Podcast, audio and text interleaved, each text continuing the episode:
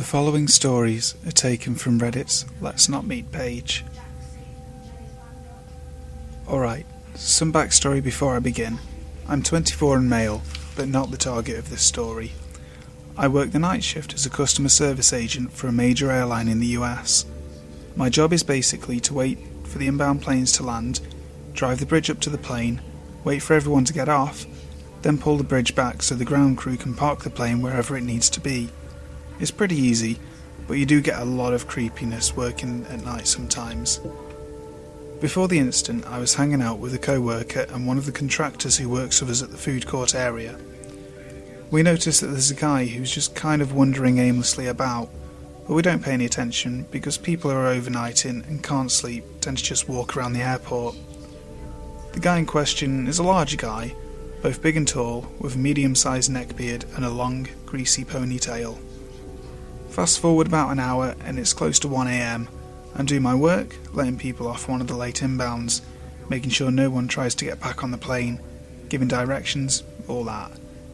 All of a sudden, the guy who was walking around earlier walks up to me and stands there. I ask him if he needs any help, and he asks me, Do you know if female co worker who got off several hours earlier is here? I tell him no, she's gone. It's a shame, I really wanted to talk to her again. She was the most beautiful girl I've seen in my entire life. I'm starting to feel a little uncomfortable with this guy. Do you know when she's working again? No. Do you have a phone number or anything? I really want to talk to her before I left for Florida.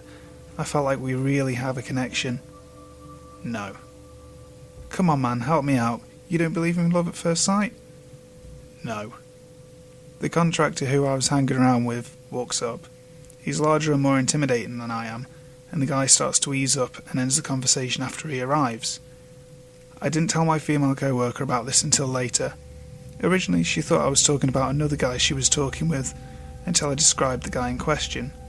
I asked her if he was bothering her at all because obviously he knew her name.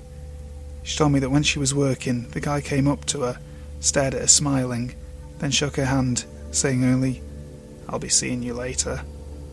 The encounter I had with the guy creeped her out even more and I tell my other co workers to contact the police if they see him hanging around the airport waiting for her.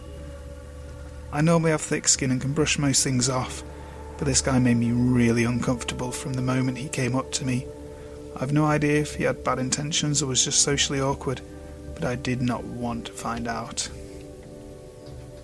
It was early January, and just a few days before my birthday. The snow was deep and the streets were quiet the front yard lit by the dying street lights and the silver of the moon.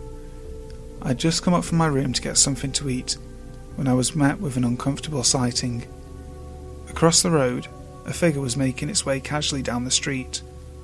I tried to force down the lump in my throat as I observed the figure pass the house and nearly choked when it sped up.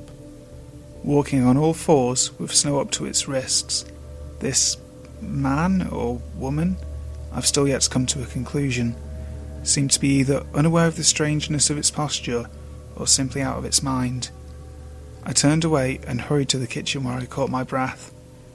My heart and mind were racing, and the only thing I could continue to think was I mean, it's probably some cracked out weirdo, but it's cold as hell outside. What if it's still walking down the street like that? Curious, but unable to bring myself to investigate further, I'm still uncertain as to whether this thing carried on the way it did for the rest of its way down the street. All I know for sure is that it was disturbing to see, and unfortunately, only the first weird thing to happen that night. Pulling myself together, doing what I had come upstairs to do, I got some food together and headed back down to my room. Still feeling a bit shaken, I decided to watch some upbeat videos on YouTube while I curled up in bed, doing so for at least an hour before things got weird again. So, to better visualise my room, I'll give a quick description. It's facing our backyard and is without its own door. Is the basement and was not intentionally designed as a bedroom, so the door it does have isn't to close it off from the rest of the house, but to exit into the backyard. The backyard itself is quite large despite the house being smaller, with the floodlights on from the upstairs kitchen as well as the one next to my door, though neither managed to light the entire backyard, which can be a little bit creepy at times. So I hear a quick bang at my door and nearly jumped out of my skin from the shock of the noise. Peering out the window from my bed across the room, I half expected some terrifying creature to reveal itself, but was met only with the sound of my cat meowing.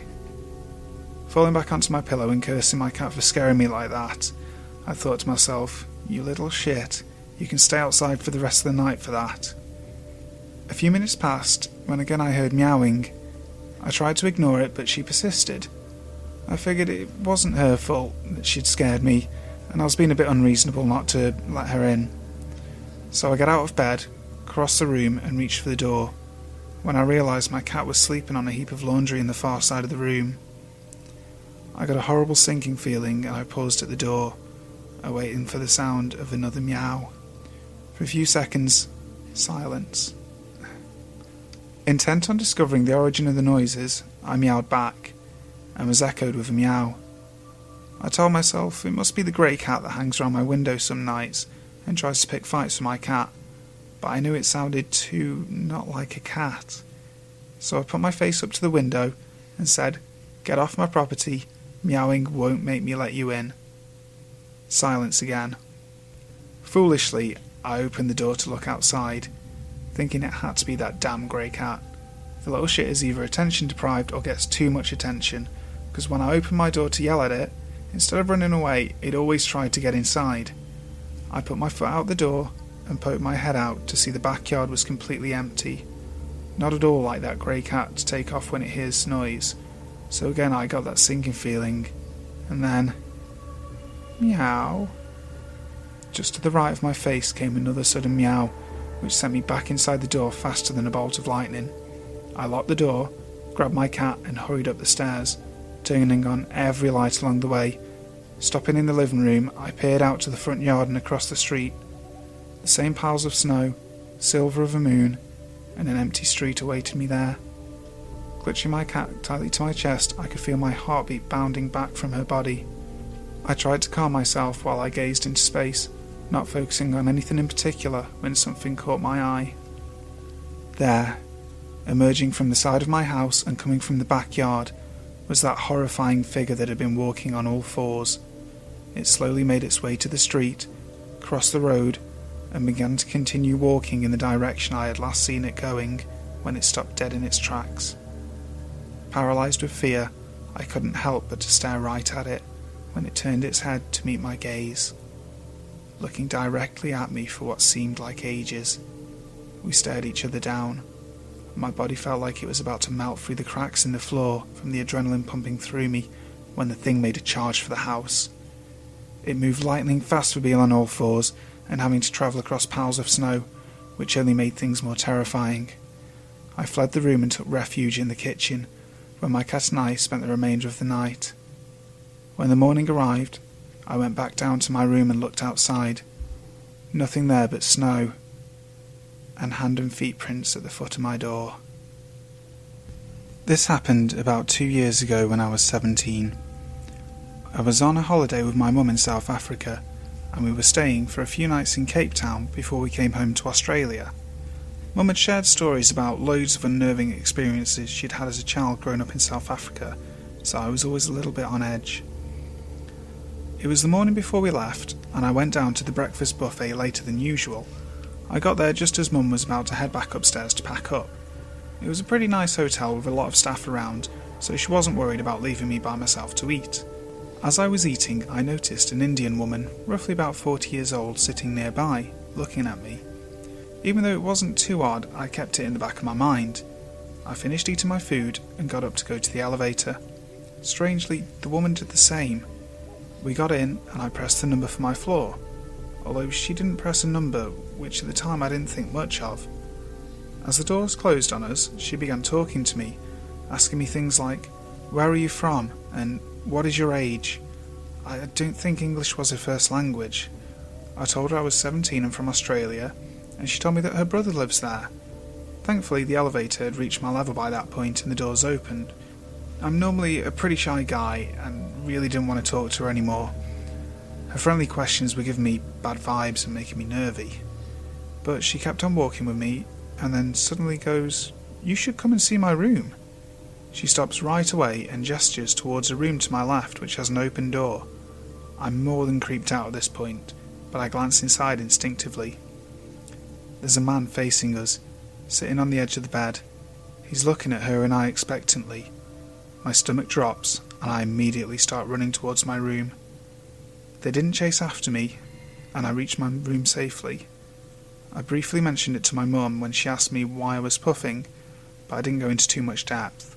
I hadn't added up all the details at that point, and I'm not exactly sure what would have happened if I hadn't been as suspicious of her to begin with, or if I'd have gone into the room, but I am certain that it would have been something very, very bad. Every year, our small town has a fairly popular carnival and rodeo. It's pretty much the only thing around here that anybody looks forward to, or loathes considering how many drunk tourists seem to find their way here and make fools of themselves dressing like cowboys. One night, during the carnival two years ago, my mum decided to take my brother, myself, and two of my friends for the night to have some fun. We ended up parking on a residential street a few blocks away from the fairgrounds because there's no parking pretty much anywhere. After some half assed attempt at remembering the name of the street and the general area where we left the car, we all went on our way. Well, later that night, we couldn't remember for the life of us exactly where the car was. We searched street after street for 30 minutes with no luck. Finally, my mum, after seeing how tired we all were, told us to sit on the curb and wait while she went and looked. We were all well aware of stranger danger and we're in a nice neighbourhood. Plus, the community rarely has any problems with violence of any sort. So we, Three 15 year old girls and one 12 year old boy thought that there was nothing to worry about. Five minutes after my mum disappeared, we hear the grass crunching on the lawn behind us, and all of us whip around to see who is now standing there. An older, lanky man with a hunchback and the coldest expression I've ever seen was staring at us.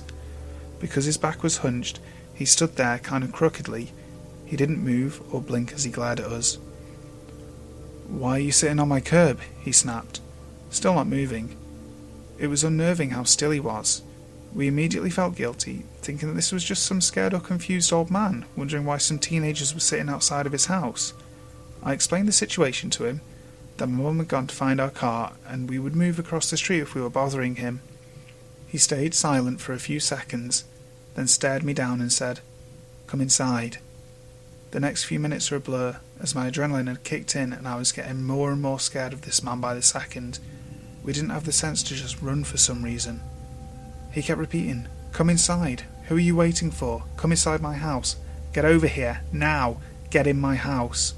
No matter what we said, he didn't seem to hear, and he thankfully didn't move from his spot on the lawn, like he just expected us to come with him. He was especially focused on my friends and I, just telling us over and over again to go with him inside his house, no matter how much he, we tried to get it in his head that my mum was coming back soon. The look in his eyes just kept getting colder and more furious the longer he stood there.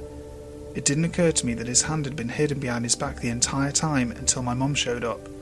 We were all relieved, saying, See, we told you, there she is, and the like. Now, my mum is a scary woman. She does not take shit from anybody and will happily start throwing punches if she feels the situation calls for it.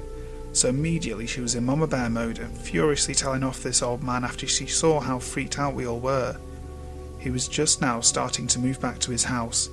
He slunk away from her and glared at the four of us, batting his free hand at her, cursing and mumbling to himself. When we watched him go, and as he turned around, my blood ran cold.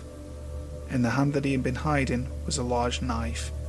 It glinted off the street lamp, and we all hurried away to our car that my mum had found. My friends and I tried to laugh it off, but we were all scared and not willing to be alone for the rest of the night. It's seriously scary to think about what was running through that old man's head, especially since he was holding that damn knife the whole time. So, creepy old man with a knife behind his back? Let's not meet. This happened not too long ago, maybe the beginning of the school year. I'm a sophomore girl in high school and I live in a pretty calm state. There's not much crime and not many creepy people. It's Idaho for Christ's sake. I believe the scariest thing that can happen here is a potato famine. At the beginning of the year, I didn't have an efficient way home.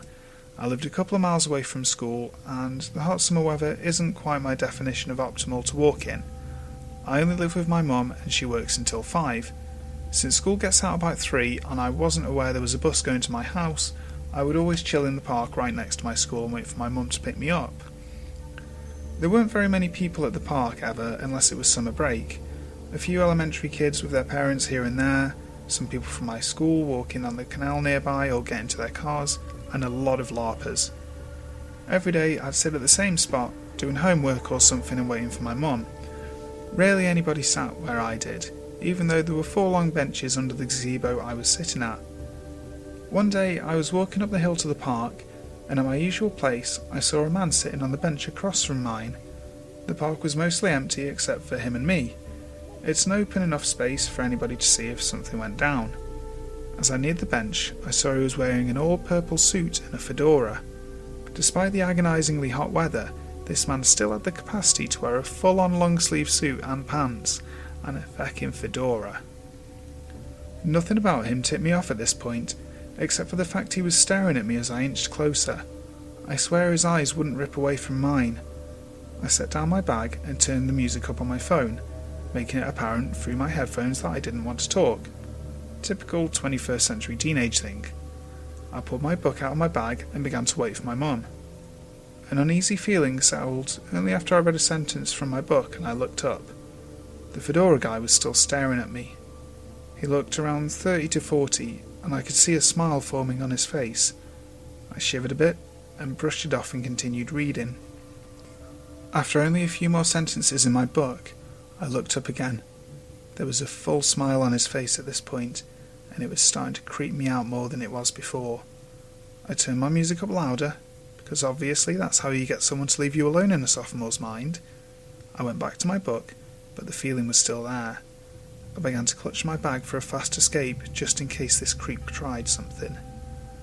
The feeling came back after I finished a page in my book.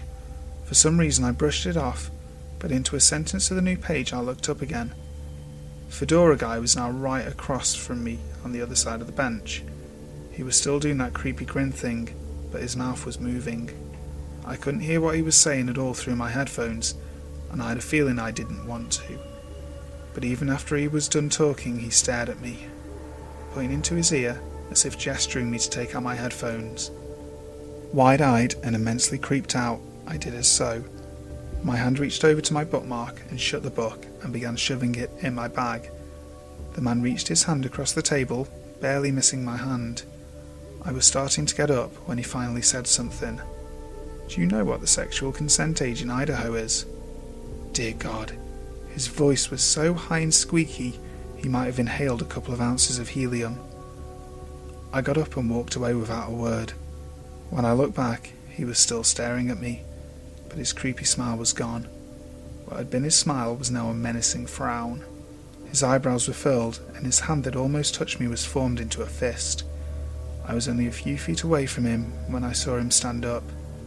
My pace quickened as I walked up the hill. It had only been a few minutes since school got out, so some of my peers were still lurking around by the park. At a crosswalk, I spotted a distant acquaintance, for he was the only one in the vicinity that wasn't walking away.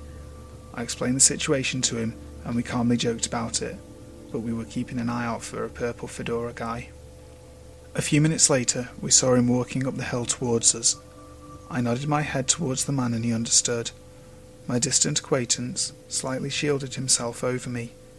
Being 5 foot 1 has its advantages, including hiding easily behind virtually anything taller than me. The man stopped at the crosswalk only a few feet away from us, not seeming to notice me. Once the street was clear, he crossed the street and started walking onto the canal away from us. That was when I thought it was clear. He turned around, and that fucking smile on his face was back. For a few more seconds he kept walking forward with his head slightly tilted at me, until he disappeared. I could only see a little bit of his smile, but I knew it was still there when he turned his head back around. That was two or three weeks into the school year, and now there's only one day until school ends. I stopped going to the park every day after I saw him standing on the canal with the same purple outfit on, not even a week later. I began to ride the bus and catch rides from friends, but a few days ago I was sticking around school to finish a project. It was close to five when I finished, and my mum agreed to pick me up when she was done. Unknowing of the event that took place eight months ago, she told me to wait at the park. Of course, I had gotten over the whole thing, but as I was walking to my old bench, I saw a purple suit with a fedora standing on the canal. I noped right out of there real fast. Hi guys, it's Brimstone here. So I say thank you for watching the video today. If you want to check out the original stories, the links are in the description box below. Also, feel free to like, comment and subscribe to the channel to help support me. And remember until next time, sleep tight. Without the ones like you, who work tirelessly to keep things running, everything would suddenly stop. Hospitals, factories, schools, and power plants, they all depend on you. No matter the weather, emergency, or time of day, you're the ones who get it done. At Grainger, we're here for you with professional grade industrial supplies. Count on real time product availability and fast delivery. Call clickgrainger.com or just stop by. Grainger for the ones who get it done.